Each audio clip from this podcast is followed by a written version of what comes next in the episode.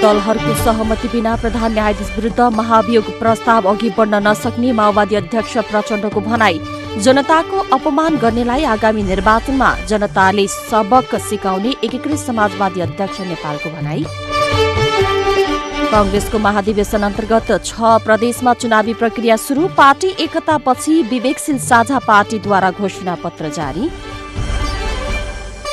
कोरोनाको नयाँ भेरिएन्ट एमिक्रोनको संक्रमण बढेसँगै चीनद्वारा खोपमाथिको अध्ययनलाई तीव्रता एमिक्रोनबारे अनावश्यक हल्ला नफैलाउन डब्लुएचओको चेतावनी। र शहीद स्मारक ए डिभिजन लिग अगत मनाङ र सङ्कटाबीचको खेल बराबरीमा रोकियो।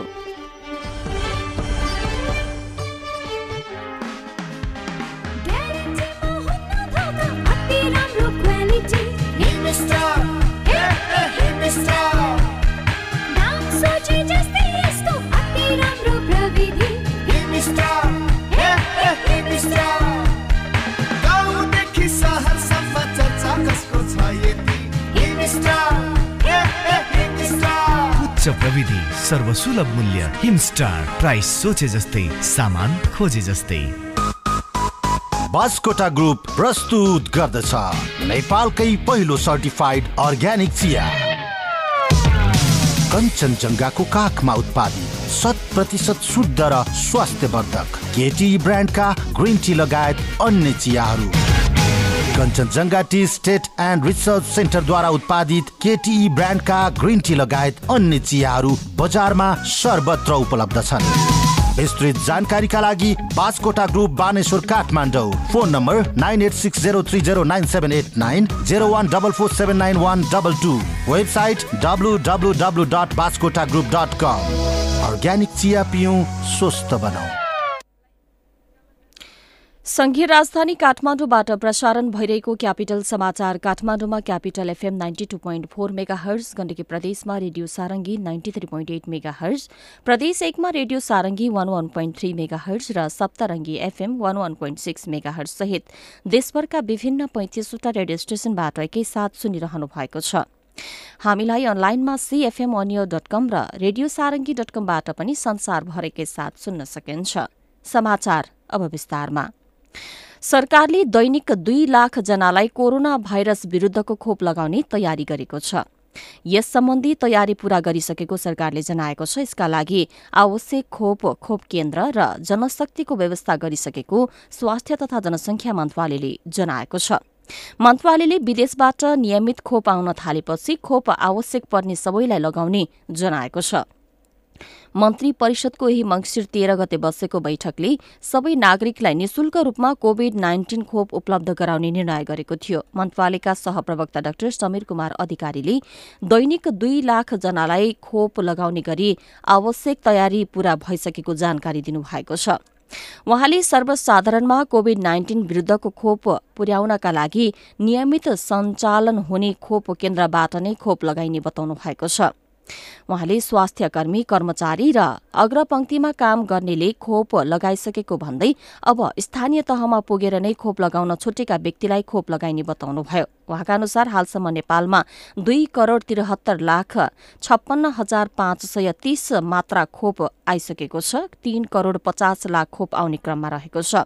हालसम्म एक करोड़ अठासी लाख बैसठी हजार एक सय सोह्र जनाले खोप लगाइसकेका छन्। तीमध्ये एक करोड़ दुई लाख अडचालिस हजार तीन सय उनसत्तरी जनाले पहिलो मात्रा र छ्यासी लाख तेह्र हजार आठ सय सडचालिस जनाले पूर्ण मात्राको खोप लगाइसकेका छन्। कुल जनसंख्या मध्य तेत्तीस दशमलव सात प्रतिशतले पहिलो मात्रा र अठाइस दशमलव चार प्रतिशतले पूर्ण मात्राको खोप लगाइसकेका छन्। सरकारले पुष मसान्तभित्र कुल लक्षितको दुई तिहाई र चैत मसान्तसम्म लक्षित सबै नागरिकलाई खोप लगाइसक्ने लक्ष्य लिएको छ।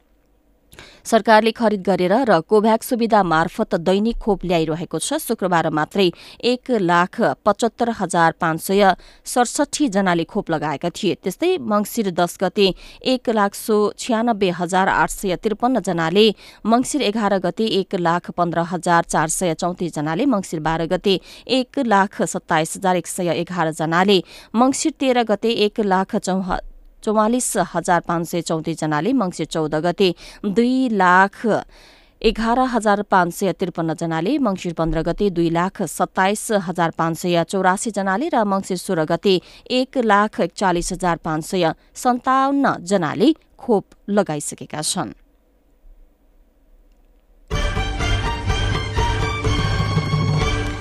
नेकपा एमालेका अध्यक्ष केपी शर्मा ओलीले आफ्नो पार्टी सरकारमा आउन अब एक वर्ष पनि पर्खिनु नपर्ने बताउनु भएको छ। पूर्व प्रधानमन्त्री समेत रहनुभएका अध्यक्ष ओलीले ढिलोमा पनि एक वर्षभित्र देशमा निर्वाचन हुने र त्यसपछि आफ्नो पार्टीले सरकार बनाउने दावी गर्नुभएको छ। हिजो काठमाडौँमा आयोजित एक कार्यक्रममा बोल्दै उहाँले आफ्नो पार्टी नेतृत्वको सरकार बनेपछि देशमा पुननिर्माण र नव निर्माणका काम तीव्रका तीव्रताका साथ अघि बढाइने आश्वासन समेत दिनुभएको छ। उहाँले सम्पदाहरूको पुननिर्माण राजमार्ग लगायतका पूर्वाधारको निर्माणका काम देख्न नसक्नेहरूले आफूलाई सरकारबाट हटाएको पनि दोहोर्याउनु भएको छ। उहाँले अब देशको विकास र समृद्धिको अभियानलाई निरन्तरता दिन एमालेलाई आउँदो निर्वाचनमा विजय गराउनु पर्नेमा जोड़ दिनु भएको छ। अध्यक्ष ओलीले देश निर्माण गर्ने साझा उद्देश्य प्राप्तिका लागि आफ्नो पार्टीमा आउन अन्य पार्टीका कार्यकर्ताहरूलाई आह्वान समेत गर्नुभएको छ। उहाँले आफूले सरकारमा रहेर केही काम गर्न बटोल नजोड्ने काम गरे पनि अन्य कसैले त्यस्तो काम नगर्न सकेको पनि टिप्पणी गर्नुभएको छ। उहाँले अघिल्लो पटक नेपाललाई भूजडित देशको रूपमा स्थापित गराउँदा आफूलाई सरकारबाट हटाइएको पनि दावी गर्नुभएको छ।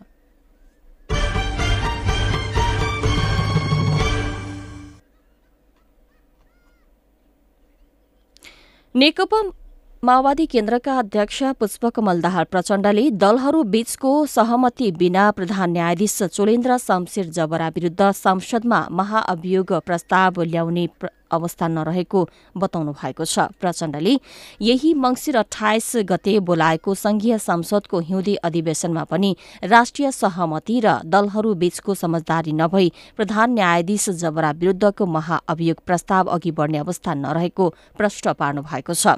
हिजो पार्टी निकट प्रेस सेन्टर नेपालको चितवनमा आयोजित चौथो राष्ट्रिय महाधिवेशनमा बोल्दै उहाँले राजनीतिक दलहरूको सहमति र समझदारी नभई एमसीसी बारे संसदले निर्णय निर्णय लिने अवस्था नरहेको पनि उल्लेख गर्नुभएको छ। प्रधान न्यायाधीश जबरा विरूद्ध संसदमा महाअभियोग लगाउने कुरा र एमसीसी पारित गर्ने कुरा दलहरू बीचको सहमतिमा मात्रै हुने प्रचण्डको भनाइ छ। अध्यक्ष प्रचण्डले मुलुकमा अझै प्रगति प्रतिगमनको खतरा टरी नसकेको उल्लेख गर्दै त्यस विरूद्ध कलम चलाउन पनि पत्रकारहरूलाई आग्रह गर्नुभएको छ। उहाँले प्रतिगमनकारी र प्रतिक्रान्तिकारी शक्तिहरूले सत्तारूढ़ गठबन्धनलाई कमजोर पार्न सकिन्छ कि भनेर षड्यन्त्र गरिरहेको आरोप लगाउनु भएको छ।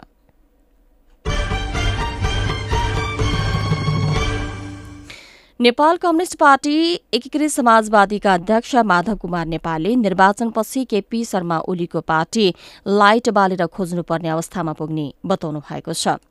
एकीकृत समाजवादी अर्घाखाँची जिल्ला पार्टीको वृहत कार्यकर्ता भेलालाई सम्बोधन गर्दै अध्यक्ष नेपालले ओलीले संविधान विपरीत दुई दुई पटक संसद विघटन गरेपछि अहिले बहुमत नेपाली जनताहरू उहाँको पार्टीको विपक्षमा रहेको दावी समेत गर्नुभएको छ। जनमतको अपमान गर्नेलाई निर्वाचनमा जनताले देखाइदिने उहाँको भनाइ छ। संविधानको रक्षा गर्दै संसद जोगाउने शक्तिहरू निर्वाचनसम्म एकै ठाउँमा रहने दावी गर्दै उहाँले नेपालले निर्वाचनबाट ओलीको पार्टी पत्ता साफ हुने पनि ठौका गर्नुभएको छ। ओलीकै दम्ब घमण्ड र सर्वसत्तावाद प्रवृत्तिले केन्द्रीय सरकार लगायत सबै प्रदेश सरकार गुमाएको उहाँले जिकिर गर्नुभयो। उहाँले संविधान बचाउने गठबन्धनबाट प्रधानमन्त्री शेरबहादुर देउबा नेतृत्वको सरकारलाई भ्रष्टाचारको छानबिन गर्न आग्रह समेत गर्नुभएको छ।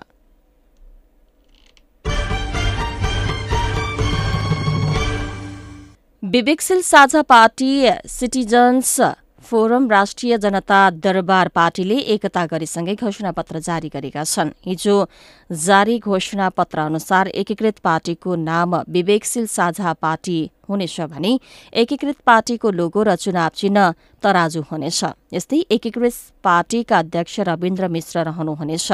पार्टीको केन्द्रीय कार्यालय बल्खु ललितपुरमा बल्खुडोल त्यसै गरी ललितपुरमा रहने विज्ञप्तिमा उल्लेख गरिएको छ यता विवेकशील साझा पार्टीका संयोजक मिलन पाण्डे समूहले काठमाडौँमा आयोजित पार्टी एकीकरण घोषणा सभा बहिष्कार गरेको छ।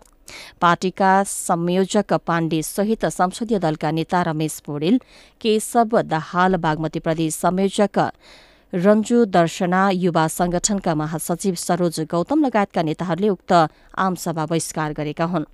एकीकरण गर्ने दुई अपरिचित समूह पनि व्यवस्था विरोधी रहेको र राज संस्था हिन्दू राज्य र संघीयता खारेजीको मुद्दाको वकालतकर्ता रहेको बताउँदै त्यसले पार्टीमा विरोध बढ्दै गएको पाण्डेको पक्षको आरोप छ।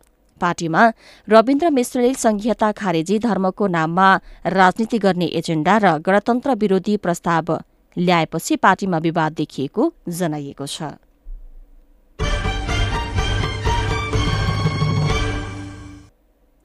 श्रम रोजगार तथा सामाजिक सुरक्षा मन्त्री कृष्ण कुमार श्रेष्ठले शुक्ला गण्डकी नगरपालिकामा रहेको सुकुम्बासी समस्यालाई समाधान गर्न पहल गर्ने बताउनु भएको छ।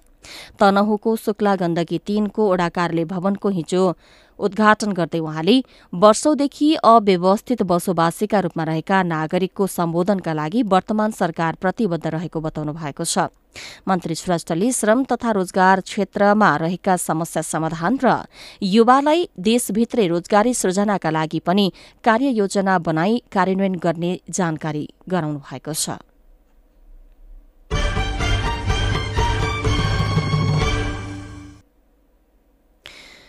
बंगालको खाड़ीको मध्य पश्चिम भूभागमा विकसित भएको जवाद नामक सामुद्रिक चक्रवातले मौसम बदली र वर्षा गराएको छ। सो चक्रवात भारतको ओडिसाको तटीय क्षेत्रमा पुगेको र त्यसपछि उत्तर पूर्वतर्फ सर्ने क्रममा रहेको जनाइएको छ। त्यसका कारण नेपालमा खासै ठूलो प्रभाव पर्ने सम्भावना नरहे तापनि यसको अप्रत्यक्ष प्रभाव रहने जल तथा मौसम पूर्वानुमान महाशाखाले जनाएको छ।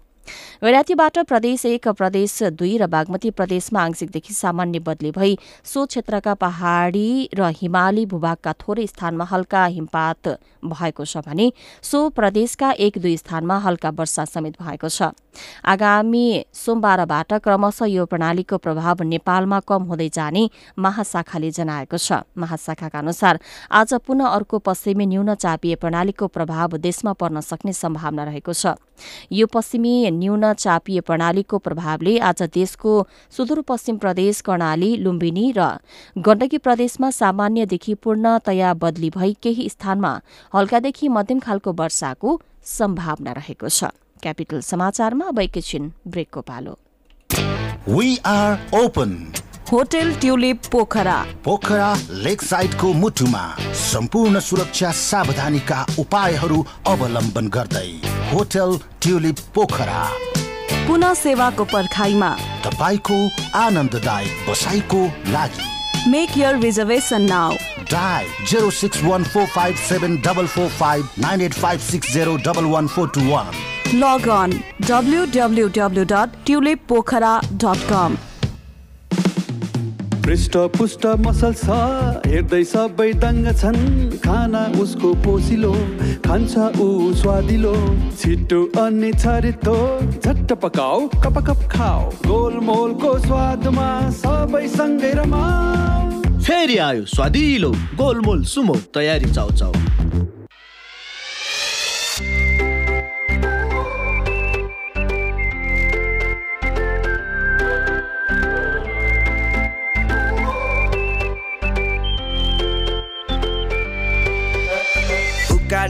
ओह्राली खान मिल्ने जुनै ठाउँमै हिमाल पहाड तर एक गर्ने सबै ठाउँलाई रीतिरिवाज भाषा अलग तर सबको एउटै रोजाइ। तिम्रो मेरो हाम्रो सबको मनमा छ वाइ वाइ। थरी थरी प्रकार छन् मिठो छ है सबै। संसारको सबै ठाउँमा पाउन सकिन्छ है चटपटे वा पकाएर खान जसरी नि मिल्ने। तिम्रो मेरो हाम्रो सबको मनमा छ। वाइ वाइ साह्रो भोक लाग्यो। आज घरमा कोही छैन। वाइ वाइ पकाएर खान त्यति गाह्रो छैन। उमालेर पानी त्यसमा हाल्छु मसला। इन्स्टेन्टली रेडी हुन्छ यो दुई मिनटमा। धेरै छ तरिका। खाने यसलाई गर्व लाग्छ बनेको यो हाम्रो नेपालमै। नेपाली स्वादेशको झल्काउँछ नेपाललाई त्यसैले छ सधैँभरि। हाम्रो मनमा वाइ वाइ हाम्रो मनमा वाइ वाइ हाम्रो मन वाइ वाइ। तिम्रो मेरो हाम्रो सबको मनमा छ वाइ वाइ। मेचीदेखि महाकालीसम्म वाइ वाइ छ हामी सबैको मनमा। हाम्रो सबको मनमा छ वाइ वाइ। जता गए नि जहाँ पुगे नि मोमो नखाइ त चित्तै बुझ्दैन भने। नेपाली हो नि त। अनि फेरि अलि राम्रो शानदार मोमो चाहिँ जहाँ तहीँ नपाइने। ल मोमो पनि शानदार नाम पनि शानदार शानदार मोमो शङ्खमूलमा छ नि।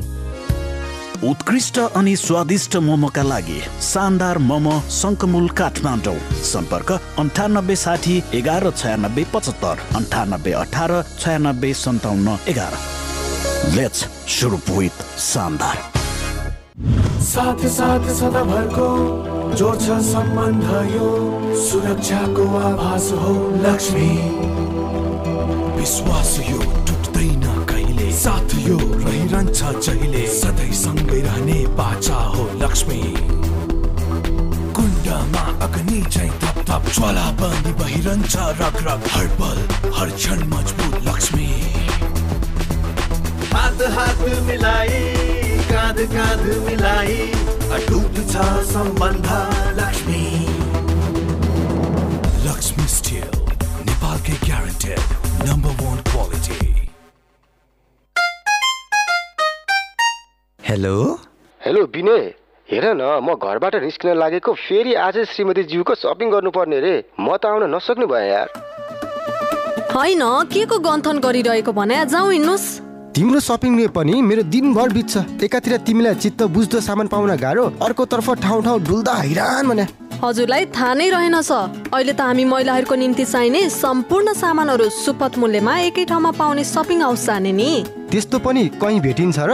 कहाँ छ त्यस्तो ठाउँ? छ नि भक्तपुरको बेटर चोइस सपिङ हाउस त्यहाँ जाने नि। त्यहाँ त हामी महिलाहरूलाई चाहिने kurta lehenga sari T shirt pant ladies coat bag जुत्ता तथा ब्रिफ केस एकै ठाउँमा पाइन्छ।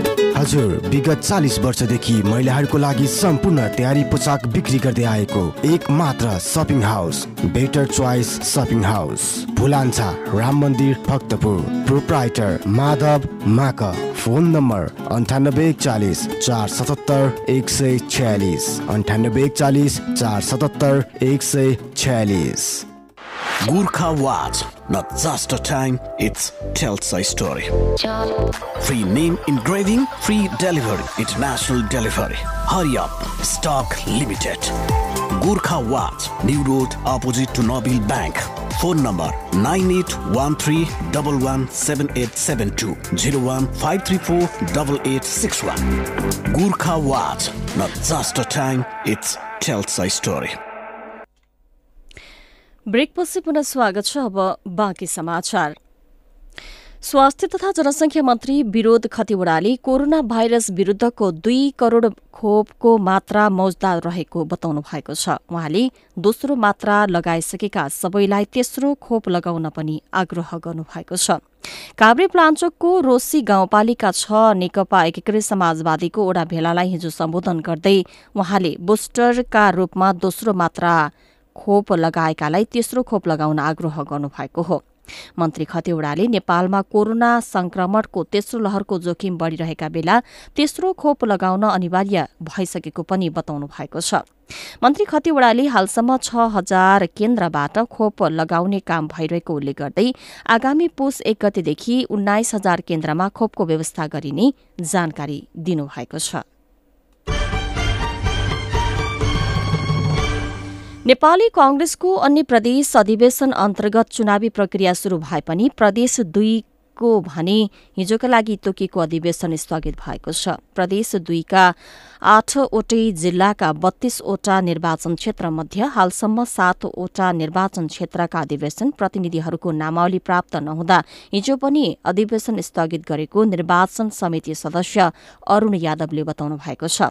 सर्लाहीका चारवटै निर्वाचन क्षेत्र बाह्रका प्रदेश निर्वाचन क्षेत्र दुईको क ख त्यसै गरी सप्तरी निर्वाचन क्षेत्र नम्बर चार र रौतहट क्षेत्र न क्षेत्र निर्वाचन क्षेत्र नम्बर चारबाट प्रतिनिधिहरूको नामावली आउने आउन नसकेको जनाएको छ। यसै गरी सर्लाहीमा हालसम्म उडाधिवेशन समेत हुन सकेको छैन। निर्वाचन टोलीले त्यहाँ पुगेर निर्वाचनको वातावरण बनाइसकेको र आजसम्म जिल्लाका सबै तहका अधिवेशन सम्पन्न हुने सम्भावना रहेको निर्वाचन समिति सदस्य यादवले बताउनु भएको छ। रौतहट र अन्य सबै क्षेत्रमा अधिवेशन सम्पन्न भए पनि क्षेत्र नम्बर चारका प्रतिनिधिहरूको नामावली हिजो प्राप्त भएको छैन। सर्लाही बाहेक सबै जिल्लाका नामावली प्राप्त हुने सम्भावना रहेको बताउँदै निर्वाचन सदस्य यादवले बीस मंगिरसम्म प्रदेश अधिवेशन सम्पन्न गर्नुपर्ने भएकाले आजदेखि मनोनयन दर्ता शुरू गरिने बताउनु भएको छ।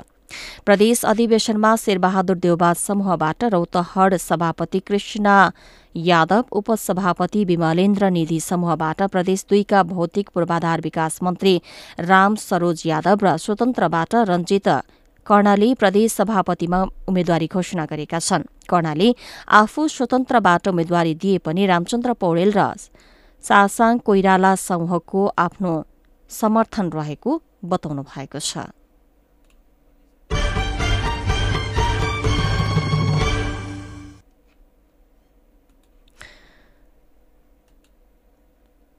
करिब डेढ महिनादेखि तनावग्रस्त सर्वोच्च अदालतको समस्या अन्यलमा परेको छ। सर्वोच्चको गतिरोध अन्त्यमा न कानून व्यवसायको आन्दोलन निर्णायक बनेको छ न त राजनीतिक दलले नै भरपर्दो आश्वासन दिन सकेका छन्। वार्की पार बन्दै कानून व्यवसायहरूले थालेको आन्दोलनले सर्वोच्चका अधिकांश न्यायाधीशलाई प्राङ्गणसम्म त ल्यायो तर तीनै न्यायाधीशहरू आन्दोलनले गन्तव्य नपाउँदै इजलास फर्किएपछि प्रधान न्यायाधीश विरूद्ध बारको आन्दोलन निष्प्रभावी जस्तै बनेको छ। डेढ महिनासम्म अदालत ठप्प पारेर न्यायाधीश र कानून व्यवसायले गरेको आन्दोलन यति बेला पाउने कम गुमाउने बढ़ीको जोखिममा परेको छ। न्यायाधीशले मात्रै इजलास नचल्ने भन्दै बहस नगर्ने कसम खाएका कानून व्यवसाय नै इजलास फर्किन थालेका छन्। सड़कको दबावबाट प्रधान न्यायाधीश राणा नहिचकिचिएपछि हैरान कानून व्यवसायहरू सदनको प्रक्रियाका लागि नेताहरूको ढोका ढोकामा गुहार्न समेत थालेका छन्। नेताहरूले उधारो आश्वासन त दिएका छन् तर भर पर्ने अवस्था भनी नरहेको कानून व्यवसायको भनाइ छ।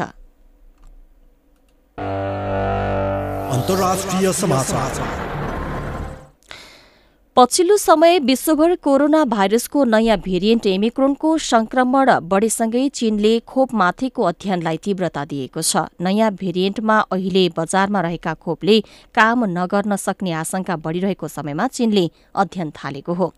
चीनको सिनो बायोलोजिकलले हिजो एमिक्रोन भेरिएन्टको प्रमुख भाग विकास गरिएको र यसको प्रयोग कोरोना खोपको प्रभावकारिताको अध्ययनका लागि गरिने पनि जनाएको छ।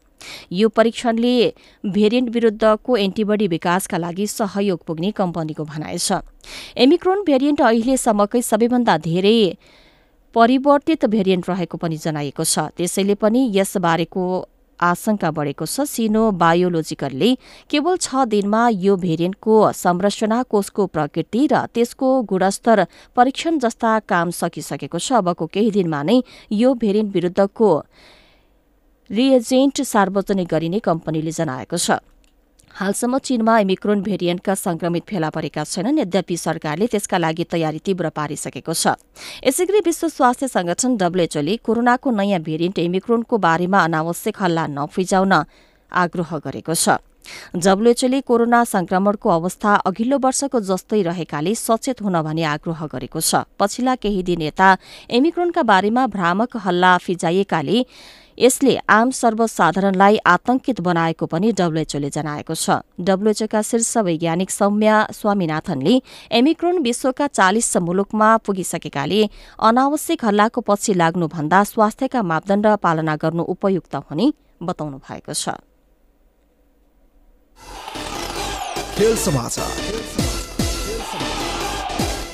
र शहीद स्मारक ए डिभिजन लिग फुटबलमा आठ पटकको लिग च्याम्पियन मनाङ मर्स्याङ्दी क्लबले सङ्कडा क्लबसँग दुई दुई गोलको बराबरी खेलेको छ।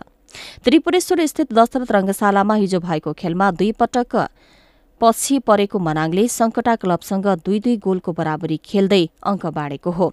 सङ्कटाका निरज बस्नेत र उत्तम राईले एक एक गोल गरेका थिए। मनाङका दयानन्द सिंह र कोटेले गोल फर्काएका थिए बराबरीसँगै अपराजित रहेको मनाङले शीर्ष स्थानको सात दो बाटो युथ क्लबसँग अङ्क बराबरी गरेको छ। मनाङको तीन खेलबाट सात र सङ्कटाको तीन खेलबाट पाँच अङ्क रहेको छ।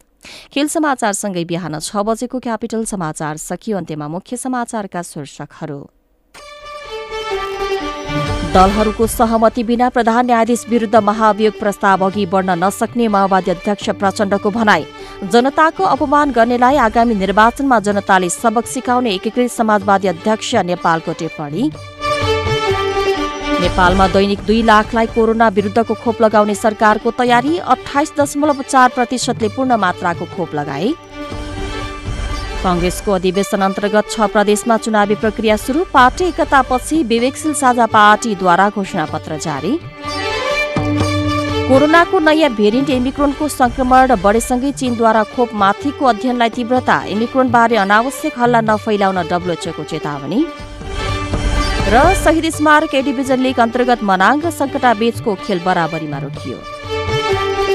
हवस् त बिहान छ बजेको क्यापिटल समाचार। सकियो हामी नौ बजेहरूको समाचारका साथ उपस्थित हुनेछौँ। अहिलेलाई मिना बिदा हुन्छु। नमस्कार।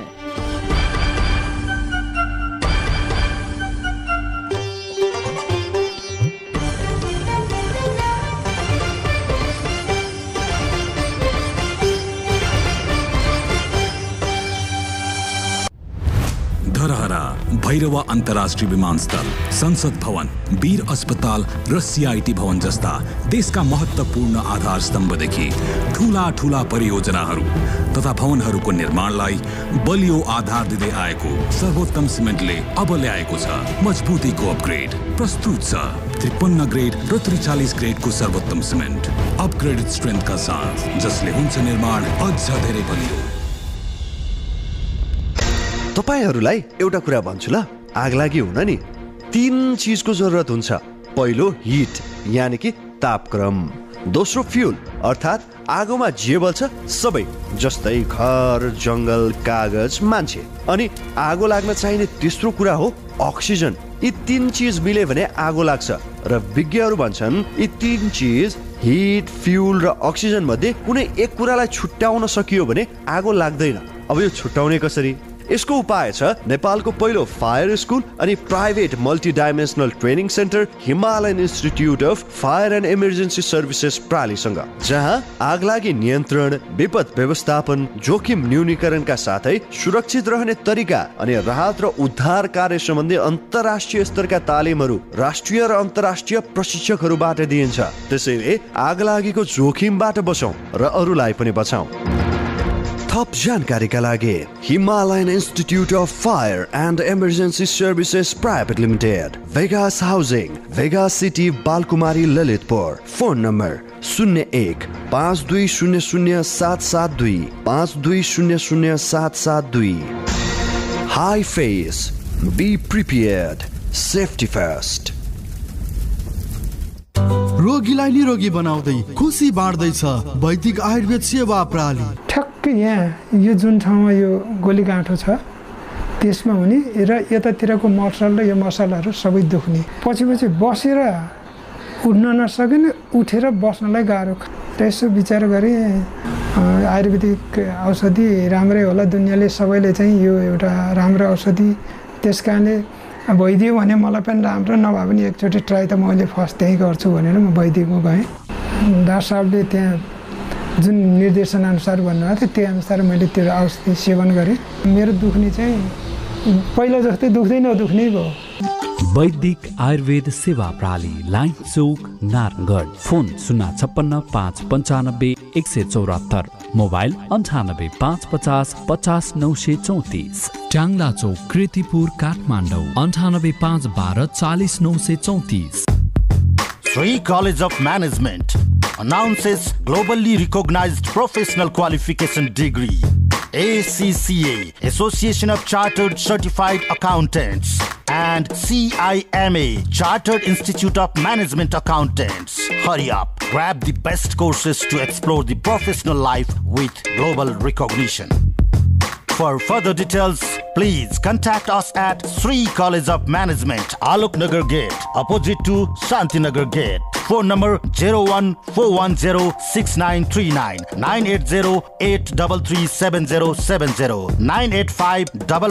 Five zero five three two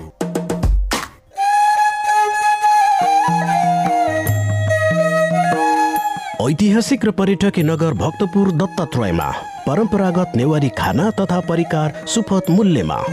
नखत्या Newa सम्पूर्ण नेवारी संस्कृति र परम्परागत स्वाद सहित। नेवारी खाजा ब्रेकफास्ट लन्च र dinner bar live music rooftop restaurant परम्परागत नेवारी शैलीको बसाई विभिन्न उत्सव समारोहको पार्टी आयोजना गर्न पर्याप्त स्थान सहित नखत्या नेवाछे दत्तात्रय तलेजु मन्दिर परिसर भक्तपुर सम्पर्क शून्य एक छैसठी चौध शून्य उनातिस छैसठी चौध शून्य उनातिस हाम्रो सभ्यता हाम्रो संस्कृति अनि आफ्नै मौलिकता। ऐतिहासिक र पर्यटकीय नगर भक्तपुरमा travellers coffee and cafe private limited Dattatreya square Bhaktapur.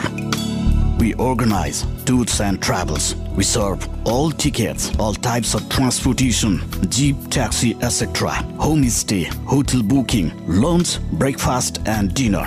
Delicious and attractive ceremony cakes. We provide home delivery also. We serve culture night with traditional dances and music. Travelers Coffee and Cafe Private Limited, Dattatray Square, Bhaktapur. Phone number 01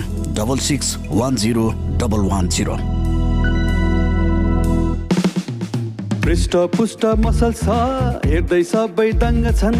खाना उसको पोसिलो खान्छ ऊ स्वादिलो। छिटो अनि छरितो झट्ट पकाऊ cup cup खाऊ। गोलमोलको स्वादमा सबै सँगै रमाऊ। फेरि आयो स्वादिलो गोलमोल सुमो तयारी चाउ चाउ कृषि विकास ब्याङ्क लिमिटेडमा अनलाइनबाट खाता खोल्दा पाउनुहोस् फाइभ इन वान सुविधा। इन्टरनेट ब्याङ्किङ मेरो सेयर डिम्याट अकाउन्ट सिआसबा रेजिस्ट्रेसन नम्बर र भिजा डेबिट कार्ड थप जानकारीको लागि नजिकैको शाखामा सम्पर्क राख्नुहोस्। विस्तृत जानकारीका लागि आजै ADBL dot GOV dot NP search गरौँ र आफूले चाहेको खाता शून्य मौजातमा तुरुन्तै खोलौँ। सम्पूर्ण सुविधा सहितको तपाईँ हाम्रो घर आँगनको बैङ्क कृषि विकास ब्याङ्क हे बाबा हेर त हेर कृषि विकास बैङ्कको सेवा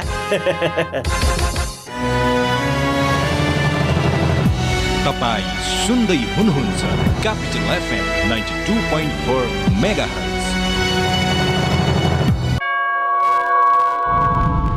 प्रश्न सटिक। सफा जवाब। एउटा सिधापनको खोज। सिधा कुरा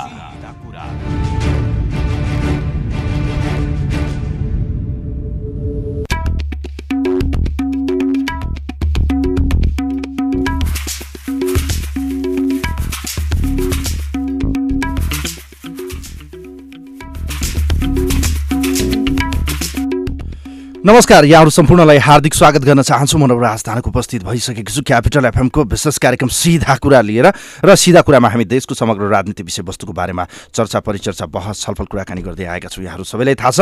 विशेष गरी यतिखेर नेपाली कङ्ग्रेस र रापरपाको महाधिवेशनको बडो चर्चा छ सरगर्मी बढेको छ। विशेष त आजको यो विशेष कार्यक्रम सिधा कुरामा हामी रापरपाको चाहिँ लगभग लगभग मतगणनाको अन्तिम अन्तिम क्षणमा छ। यतिखेर रापरपा सम्भवत लाग्छ सात बजे रिजल्ट आउट भइसक्नेछ र राजेन्द्र लिङ्गदेन जितको नजिक पुग्नु भएको छ र रापरपा नेपालका अध्यक्ष रहेका या रापरपा अध्यक्ष कमल थापा लगभग लगभग अब हारको नजिक पुगेका छन्। झन्डै उन्तिस सय मत गण गनिसक्दा ताजा अपडेट मलाई प्राप्त भएको छ। जो चाहिँ मतगणना स्थलमै हुनुहुन्छ उहाँहरू भित्र काउन्टिङमै हुनुहुन्छ उहाँले मलाई एउटा अपडेट दिनुभएको छ। रापरपाका नेता झन्डै झन्डै उन्तिस सय मत गन्दा राजेन्द्र लिङ्गदेन तेह्र सय एकहत्तर भने कमल थापा बाह्र सय चौवन्न मत ल्याएर यतिखेर उहाँको पछ्याउँदै हुनुहुन्छ। र सम्भवत लाग्छ अबको आधी घन्टाभित्र लगभग लगभग राप्रपाको फाइनल रिजल्ट आइसक्नेछ।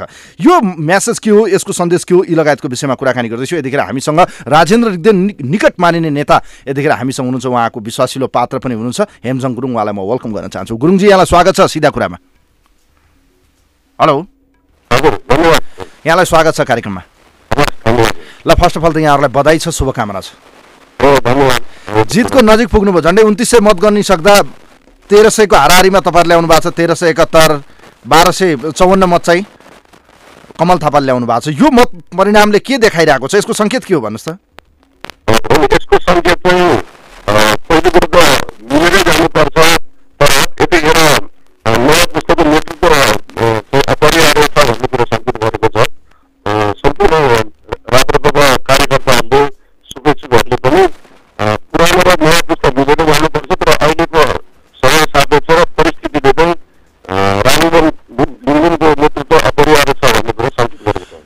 राप्रपाको नयाँ नेतृत्वमा राजेन्द्र लिङ्गदेन राजेन्द्र लिङ्गदेन आएसँगै त्यसले चाहिँ खास गरी राप्रपालाई कहाँ पुर्याउँछ भन्नुहोस् त?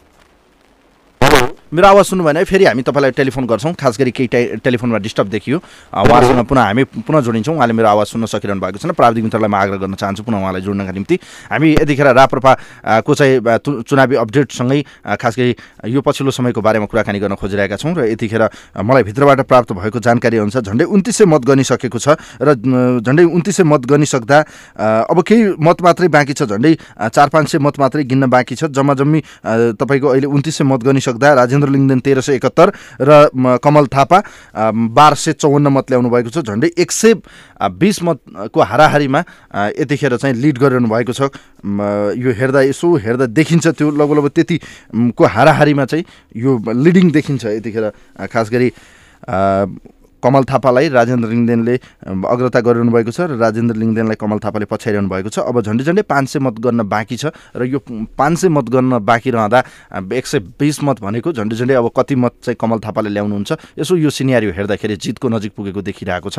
र यी यावत विषयमा हामी कुराकानी गर्दैछौँ। फराकिलो अन्तरमा पुगिसकेको छ यतिखेर राजेन्द्र लिङ्गदेन र कमल थापाको बिचको प्रतिस्पर्धाको विषयमा हामी कुराकानी गर्दैछौँ। विशेष गरी यो नयाँ नेतृत्व आएसँगै किनभने सबैको रिजल्ट आउट भइसकेको लगभग लगभग मतगणना सकिसकेको छ रिजल्ट आइसकेको छ तर एनाउन्स चाहिँ गरिएको छैन आधिकारिक रूपमा। सम्भवतः लाग्छ राजेन्द्र लिङ्गदेन प्यानल सबैभन्दा अगाडि देखिएको छ।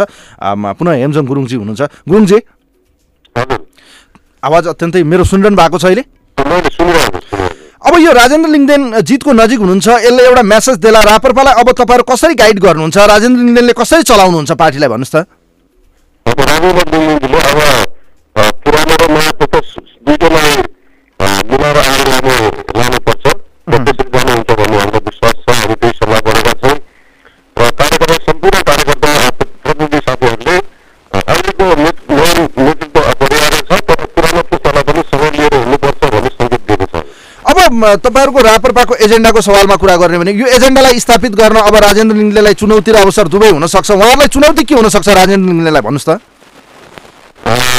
चुनौती भन्दा पनि देखेको छु। चुनौती पनि चुनौती पनि होला हुनसक्छ किनभने फरक भागमा राखेको दिएको छ अ, यो अब विदेशीको इसारमा विदेशीको चाहिँ संलग्न विदेशीको सहयोगमा अ, आइरहेको यो गणतान्त्रिक व्यवस्थाले नेपाली जनताको हित गर्दैन नेपालको हित गर्दैन अ, त्यसको फरक भागमा अ, हामी राष्ट्रिय प्रजातन्त्र पार्टी अगाडि बढिरहेको छौँ त्यसरी चुनौती त छन् निश्चय पनि तर अवसर चाहिँ धेरै के छ भने अ, धेरै अ, नेपाली जनता र विशेष गरी युवा युवतीहरू अहिले राज संस्थाको पक्षमा र हिन्दू राष्ट्र पुनर्स्थापनाको पक्षमा र यो संहिता खारेजीको पक्षमा रहेको हुनाले अ, अब सम्पूर्ण राष्ट्रवादी अ, राजावादी र हिन्दूवादीहरूले राष्ट्रपतिलाई सहयोग गर्ने एउटा गोलबन्द भएर अ, हाम्रो एजेन्डा स्थापित गर्न सहयोग गर्ने हुनेछ भन्ने हामीले महसुस गरेका छौँ अब महाधिवेशन प्रतिनिधिले यसपटक विवेक पुर्याए जस्तो लाग्छ तपाईँलाई या राप्रपाभित्र चाहिँ यो किसिमको तपाईँहरूको नेतृत्व परिवर्तन आवश्यक थियो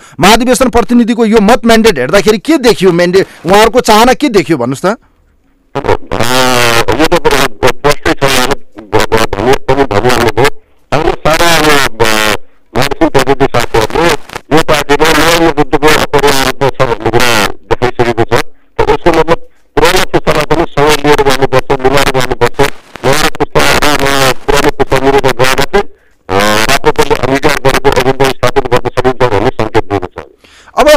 राजेन्द्र लिङ्गदेन र खास गरी राज संस्था बिचको चर्चा पनि चल्यो हिन्दू हिन्दू राष्ट्रको विषय पनि चर्चा बस्यो बन्यो भनौँ न यो यो दुईवटा एजेन्डालाई चाहिँ उहाँले कसरी चाहिँ अब गाइड गर्नु होला? किनभने पूर्व राजाको पनि साथ चाहिएला फेरि सँगै अब विभिन्न धार्मिक सङ्घ सङ्गठनहरूको पनि साथ चाहिएला हिन्दू राष्ट्र बनाउनलाई देशी विदेशी शक्तिको पनि साथ चाहिएला। उहाँले कसरी चाहिँ यो एजेन्डालाई स्थापित गर्नु होला अब चुनावमा न निकटमै चुनाव छ चुनावमा मत अब एउटा सर्वेक्षण होला पनि त्यसले कस्तो देखाउला त्यो हेर्न बाँकी छ। अहिले राजेन्द्र लिङ्गदेनले चाहिँ यो राज संस्था र हिन्दू राष्ट्रको पक्षमा चाहिँ जनमत कसरी तयार पार्नु होला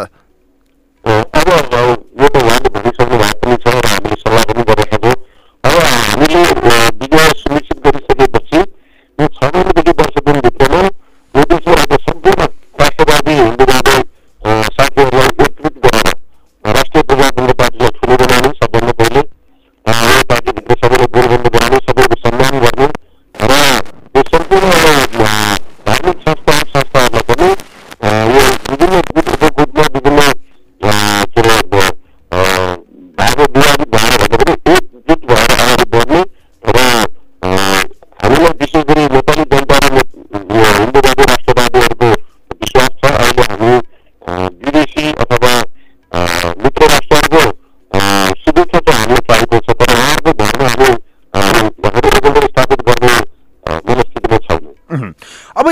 देशी विदेशी शक्तिको पनि त इन्ट्रेस्ट चाहिएला नि त नेपालमा। अब धेरैले के भन्छन् भने नेपालमा गणतन्त्रको विकल्प छैन हेर्नुहोस् तपाईँहरूले राज संस्थाको विषय कुरा गर्नुभएको छ। अहिले पनि हेर्ने भने धर्मनिरपेक्षता कुरालाई लिएर सबैले चाहिँ आत्मसात गरेर देखिन्छ संविधानले त्यो कुरालाई चाहिँ अनरसिप गरेको छ। तपाईँहरू अहिले के भन्दै हुनुहुन्छ भने हामी हिन्दू राष्ट्र बनाउँछौँ भनिरहँदा अहिलेको मेजर दलहरूसँगको सहकार्य बिना तपाईँहरूले चालेको एजेन्डालाई कसरी चाहिँ स्थापित गर्नुहुन्छ तपाईँहरू?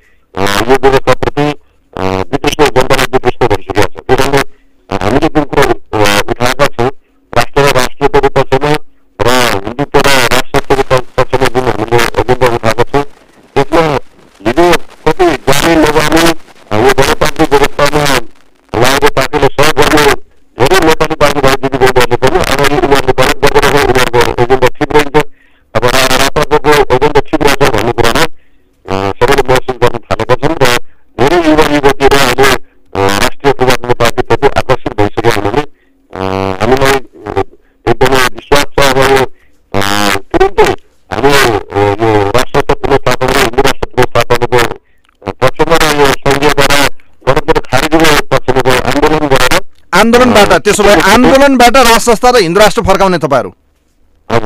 जनमतमा नजाने।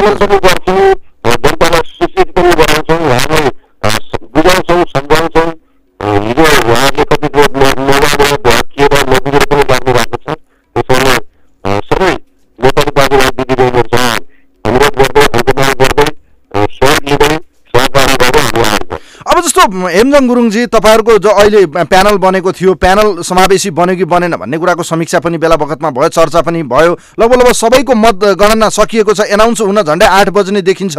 यो परिस्थितिमा चाहिँ अहिले अध्यक्ष पदको चाहिँ लगभग लगभग फाइनल फाइनलमा पुगिरहँदा तपाईँहरूको प्यानल ए आयो जस्तो लागिरहेको छ कि केही मिक्सअप देखिन्छ? त तपाईँको अनुमान के लागिरहेछ? अब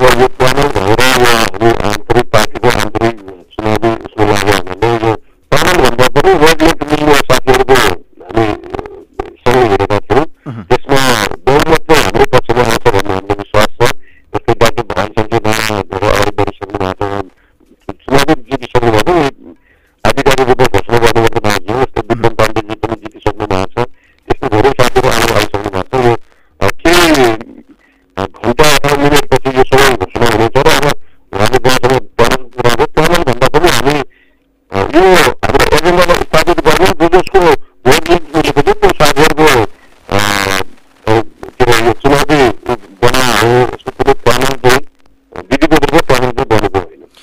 अब प्यानल नबने पनि त्यहाँ विचारमा अन्तर सङ्घर्ष देखियो। प्यानल बन्यो। हेमजङ गुरुङजी तपाईँहरूलाई थाहा छ तपाईँहरूलाई च्यालेन्ज पनि धेरै छ किनभने पूर्व राजाको अब कसरी चाहिँ तपाईँहरूले पूर्व राजा राजासँग चाहिँ सहकार्य गर्नुहुन्छ उहाँको सेन्टिमेन्ट उहाँको साथलाई कसरी लिनुहुन्छ सबैभन्दा महत्त्वपूर्ण कुरा के हो भने राजेन्द्र लिङ्गदेनप्रति आशा र भरोसा यतिखेर युवा पुङ्- पङ्क्तिदेखि लिएर राप्रपाका महाधिवेशन प्रतिनिधिले चाहिँ जीवन र मरण मध्ये जीवन रोजे भन्ने एउटा अर्थ चाहिँ गयो। अब राजेन्द्र लिङ्गदेनले पूर्व राजालाई कसरी चाहिँ सँगसँगै लगेर जानु होला के देख्नुहुन्छ तपाईँ? के हुन्छ सूत्र? हाम्रो आस्थाको केन्द्र हो त्यसैले राजसंस्था ल्याउनुपर्छ हामी सबै नेपालीको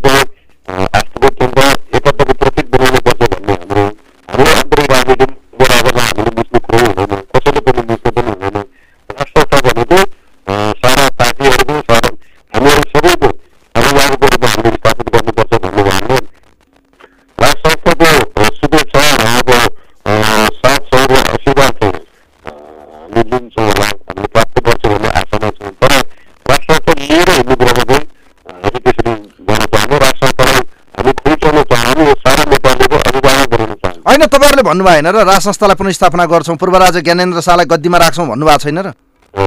अनि उहाँ उहाँको साथ बिना उहाँलाई नभनेर उहाँलाई सँगसँगै नलगेर कसरी सम्भव हुन्छ त?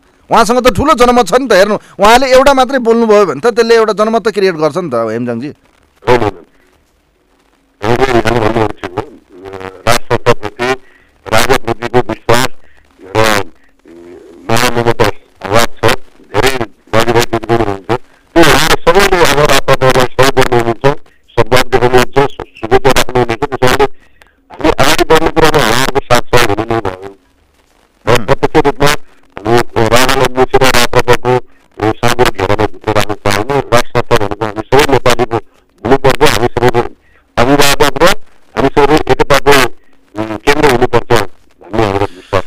जनजातिको छोरा पूर्वको किराँतको किराँती धर्म मानिरहेको मान्छेले हिन्दू धर्म स्थापना गर्छु भनेर लागिरहनु भएको छ। जन तपाईँहरूको महाधिवेशन प्रतिनिधिले एउटा म्यान्डेट दिएको छ। जसको म्यासेज आज युवा पङ्क्ति र खास गरी पार्टीभित्र अन्तर सङ्घर्ष गरिरहेका अन्य पार्टीभित्र पनि एक किसिमको च्यालेन्ज चाहिँ उहाँले देखाउनु भएको छ। यसले अब रापरपालाई कहाँ पुर्याउँछ त्यो आगामी दिनमा समीक्षा गरौँला हेमजङजी। तर मलाई एउटा कुरा नि जान्न चाहेको विषय कस्तो भने अहिले यो खास गरी रापरपाभित्र अहिले पनि दुई धार जस्तो देखिएको छ। यसलाई म्यानेज गर्ने कि भोलि पार्टी फुट्छ कि भन्ने आशंका कोही कतै छ कि छैन तपाईँहरूलाई?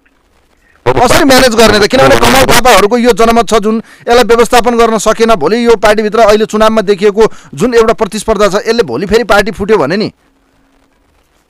पार्टी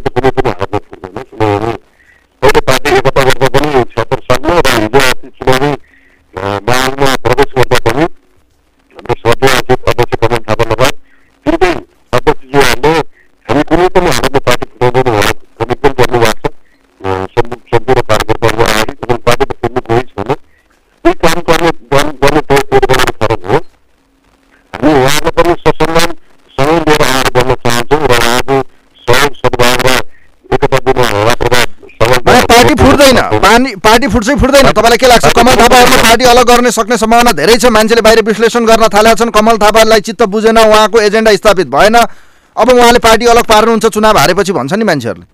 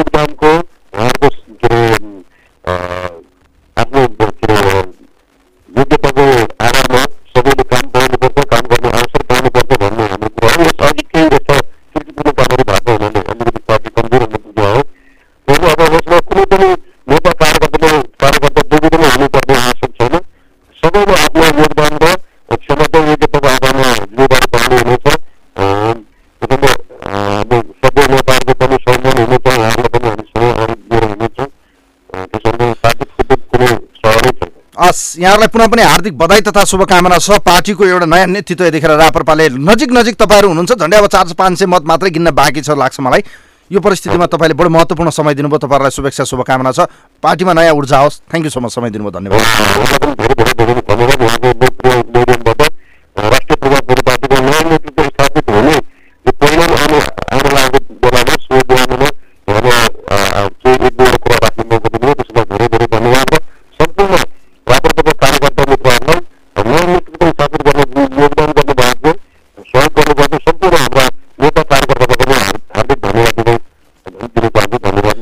हस् थ्याङ्क यू सो मच धेरै धेरै धन्यवाद दिन चाहन्छु यतिखेर हामीसँग। राप्रपाका नेता हुनुहुन्थ्यो यतिखेर हामीसँग। खास गरी राजेन्द्र लिङ्गदेन निकट मानिने विश्वासिलो पात्र गण्डकी प्रदेशको प्रदेश अध्यक्ष हुनुहुन्थ्यो यतिखेर हामीसँग। हेमजङ गुरुङ उहाँसँग हामीले कुराकानी गऱ्यौँ राप्रपाको चाहिँ लगभग लगभग मत परिणामको अन्तिम अन्तिम यतिखेर परिणाम आउन बाँकी छ। हामी यसको ताजा अपडेट अझै लिने प्रयासमा छौँ। खास गरी अहिले के छ अवस्था? त्यहाँको हामी बारेमा बुझ्न खोजिरहेका छौँ। मैले भित्रबाट म्या खास गरी त्यसको सूचना लिन खोजिरहेको छु। सम्भवतः लाग्छ यो पछिल्लो अपडेट झन्डै छ बिसको मलाई अपडेट प्राप्त भएको थियो। अहिले झन्डै सात बज्न आँटिसकेको छ। जम्मा जम्मी उन्तिस सय मतगन्दा राजेन्द्र लिङ्गदेन तेह्र सय एकात्तर मत र कमल थापा चाहिँ बाह्र सय चौवन्न मतले लिड गराउनु भएको थियो। राजेन्द्र लिङ्गदेनले अहिलेको ताजा अपडेट हामी लिने प्रयासमा छौँ। खास गरी के छ त्यहाँभित्रको अवस्था? यो बारेमा हामी कुराकानी गर्न खोजिरहेका थियौँ। वास्तवमै राजेन्द्र लिङ्गदेन जितको नजिक देखिनु भएको छ सम्भवतः लाग्छ यो पछिल्लो समयको मत परिणामले अब अब कति हुन्छ भन्ने कुरा हो। उहाँले अहिले जुन परिस्थितिबाट खास गरी त्यहाँ राप्रपाको नयाँ नेतृत्वमा राप्रपाका महाधिवेशन प्रतिनिधिहरूले एउटा सुझबुझ अप्नाएको देखियो। र सँगै अब यतिखेर कङ्ग्रेसको पनि विभिन्न प्रदेशहरूमा चाहिँ प्रदेश अधिवेशनहरू लगभग लगभग सकिएको छ। प्रदेश अधिवेशनहरूमा कयौँ नयाँ नेतृत्व आइसकेको छ। खास गरी सुदूरपश्चिममा हेर्ने हो भने नेपाली कङ्ग्रेसको संस्थापन पक्ष वीरबहादुर बरायर पूर्व मन्त्री चाहिँ बिचको न विजयको नजिक हुनुहुन्छ। त्यसै गरी उहाँको प्यानल नै लगभग लगभग जितको नजिक देखिएको छ। महामन्त्रीमा नरनारायण शाह मनु अगाडि हुनुहुन्छ। उहाँले लगभग लगभग जितको नजिक नजिक देखिनु भएको छ। यी यावत विषयहरू कुराकानी गऱ्यौँ। त्यसै गरी चाहिँ कर्णाली प्रदेशमा पनि संस्थापन पक्ष बलियो देखिएको छ त्यहाँ चाहिँ विजय निकालिसकेको छ। त्यसै गरी संस्थापन पक्षले कर्णाली प्रदेशमा जित निकालेको छ। लुम्बिनी प्रदेशमा पनि कडा प्रतिस्पर्धा देखिएको छ। गण्डकी प्रदेशमा पनि अहिले हेर्ने हो भने खास गरी त्यहाँ पनि संस्थापन पक्ष र चाहिँ पौडेल पक्षको बिचमा कडा प्रतिस्पर्धा छ। अहिलेको ताजा कुरा गर्ने हो भने पौडेल पक्ष अगाडि देखिन्छ। र यता बागमती प्रदेशमा कुरा गर्ने भने तिनवटा नेताको बिचमा इन्द्र बानिया त्यसै गरी त्यसै गरी जगदीश नरसिंह केसी र चाहिँ भीमसेन दास प्रधानको बिचमा कडा प्रतिस्पर्धा थियो। पहिलो चरणमा चुनावको नतिजा हेर्दा इन्द्र बानिया अगाडि देखिनुभयो।